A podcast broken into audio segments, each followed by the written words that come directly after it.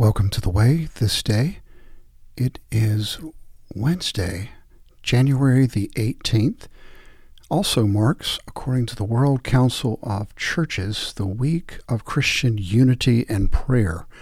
Uh, this year's theme is based off of Isaiah 117, which is to do justice, to love kindness, and to walk humbly with your God. Uh, we'll have a special prayer during the time of the occasion uh, for Christian unity, uh, and there'll be resources within the show notes if you'd like to learn more. So let us begin the 18th day of the week.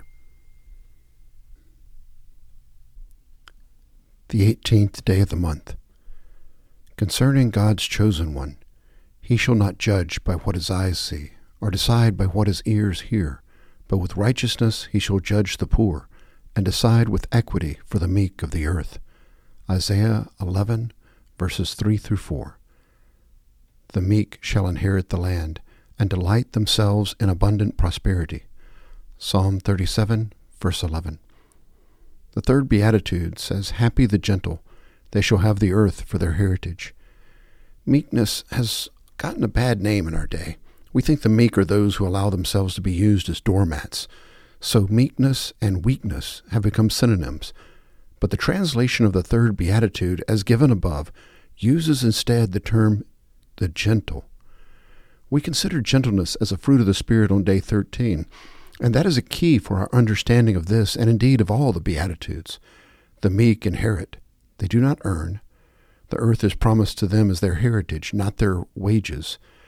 The attributes commended to us are gifts from God, from a God who does not judge by what the eyes see or the ears hear. Thus, this God turns upside down our usual values. Note well that in the Beatitudes, happiness is not promised to the wealthy, the powerful, the glamorous, or those with sex appeal. In that reversal of our usual expectations, we find God's gift to us, as strange as it may seem. How should this biblical approach to what is important change your own values, your own estimate of what constitutes success? By the way, how successful do you suppose Jesus was considered to be on the day he died on the cross? Opening prayer. God, your thoughts are not our thoughts, and your ways are not our ways. We confess our bewilderment at learning of the strange values you treasure transform us so drastically that we may embrace your ways without fear or embarrassment. Enable us to judge beyond what human eyes can see or ears can hear, that you may regard us as the meek, worthy inheritors of your mercy, through Jesus Christ, in whom is true happiness. Amen.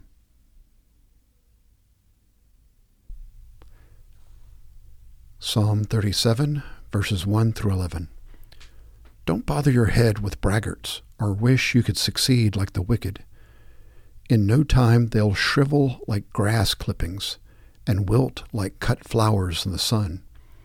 Get insurance with God and do a good deed. Settle down and stick to your last.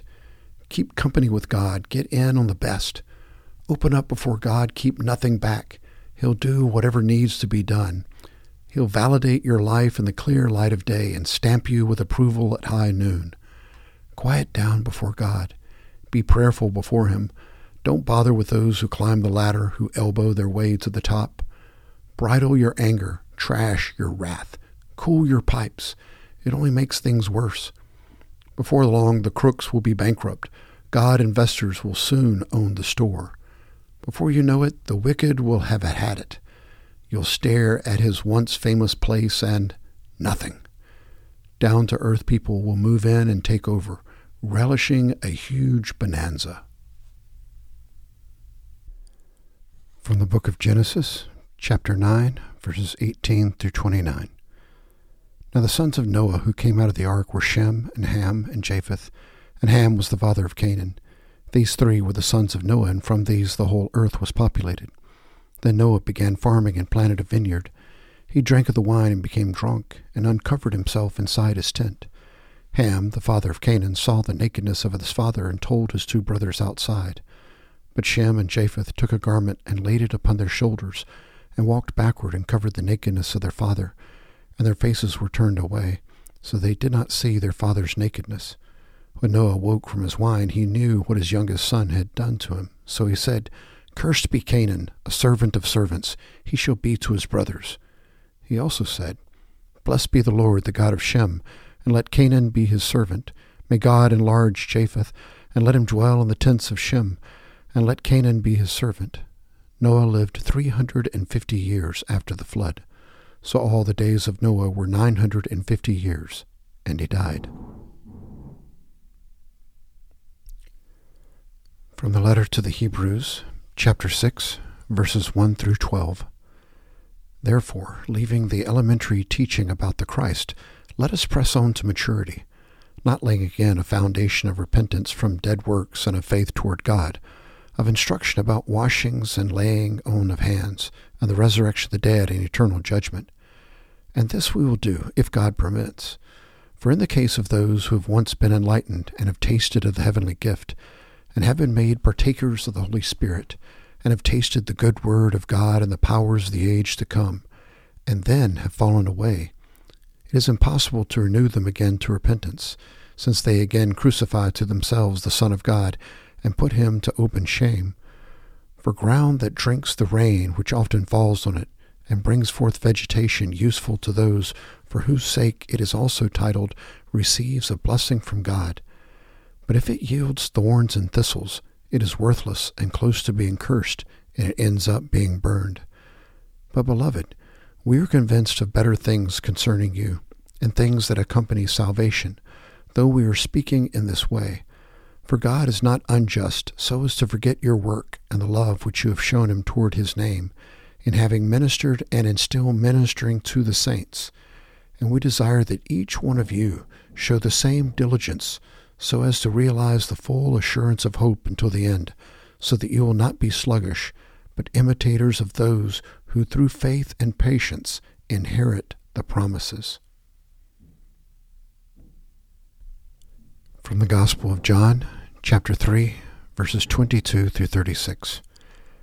After these things, Jesus and his disciples came into the land of Judea, and there he was spending time with them and baptizing.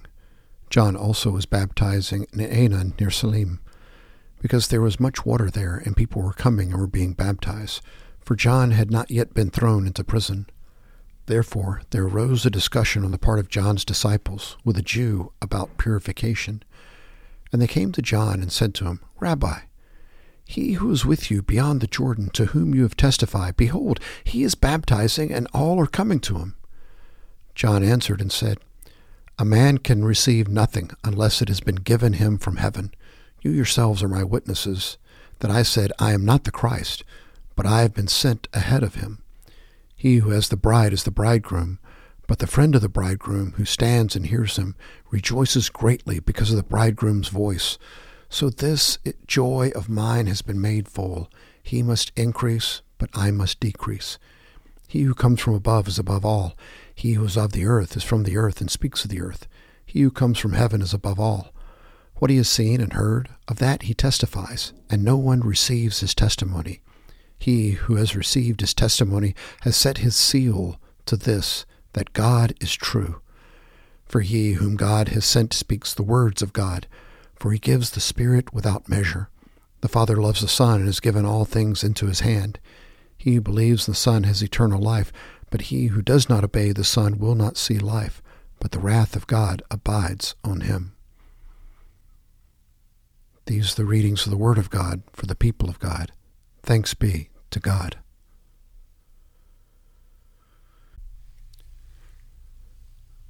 Wednesday's Prayer. In the middle of this week, good Lord, assure me again of your presence in the midst of life. Renew my strength and determination to do your will on earth, even as it is done in heaven. Save me from self contentment, from a vision that is too narrow. Enable me to reach beyond my parish into my community, beyond my community into every corner of your anguished world. Help me to see even beyond this world into the vast expanse of your universe, created as a sign of your extraordinary love and of your enduring power.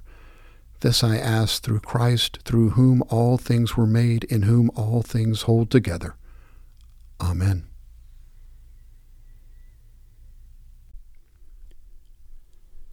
God of all, our hearts and bodies are thankful for this opportunity to come before you to confess our sins of injustice and divisiveness. Together we come before you a holy family, united in the beautiful diversity of your creation.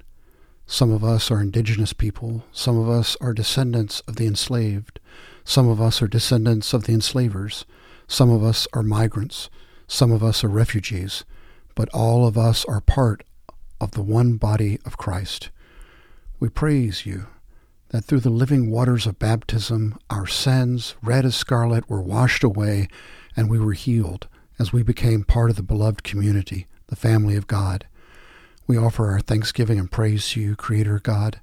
Together on this journey, we celebrate with our hearts and eyes open to understanding and growing in the sacred wisdom that is shared and passed amongst all people. Help us to embrace unity with each other and remind us that we are of one family gathered by your Holy Spirit in the midst of your creation. Amen.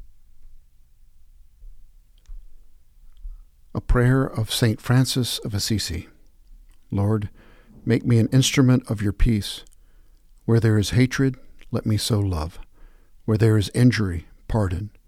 Where there is doubt, faith. Where there is despair, hope. Where there is darkness, light. Where there is sadness, joy. O divine Master, grant that I may not so much seek to be consoled as to console, to be understood as to understand, to be loved as to love.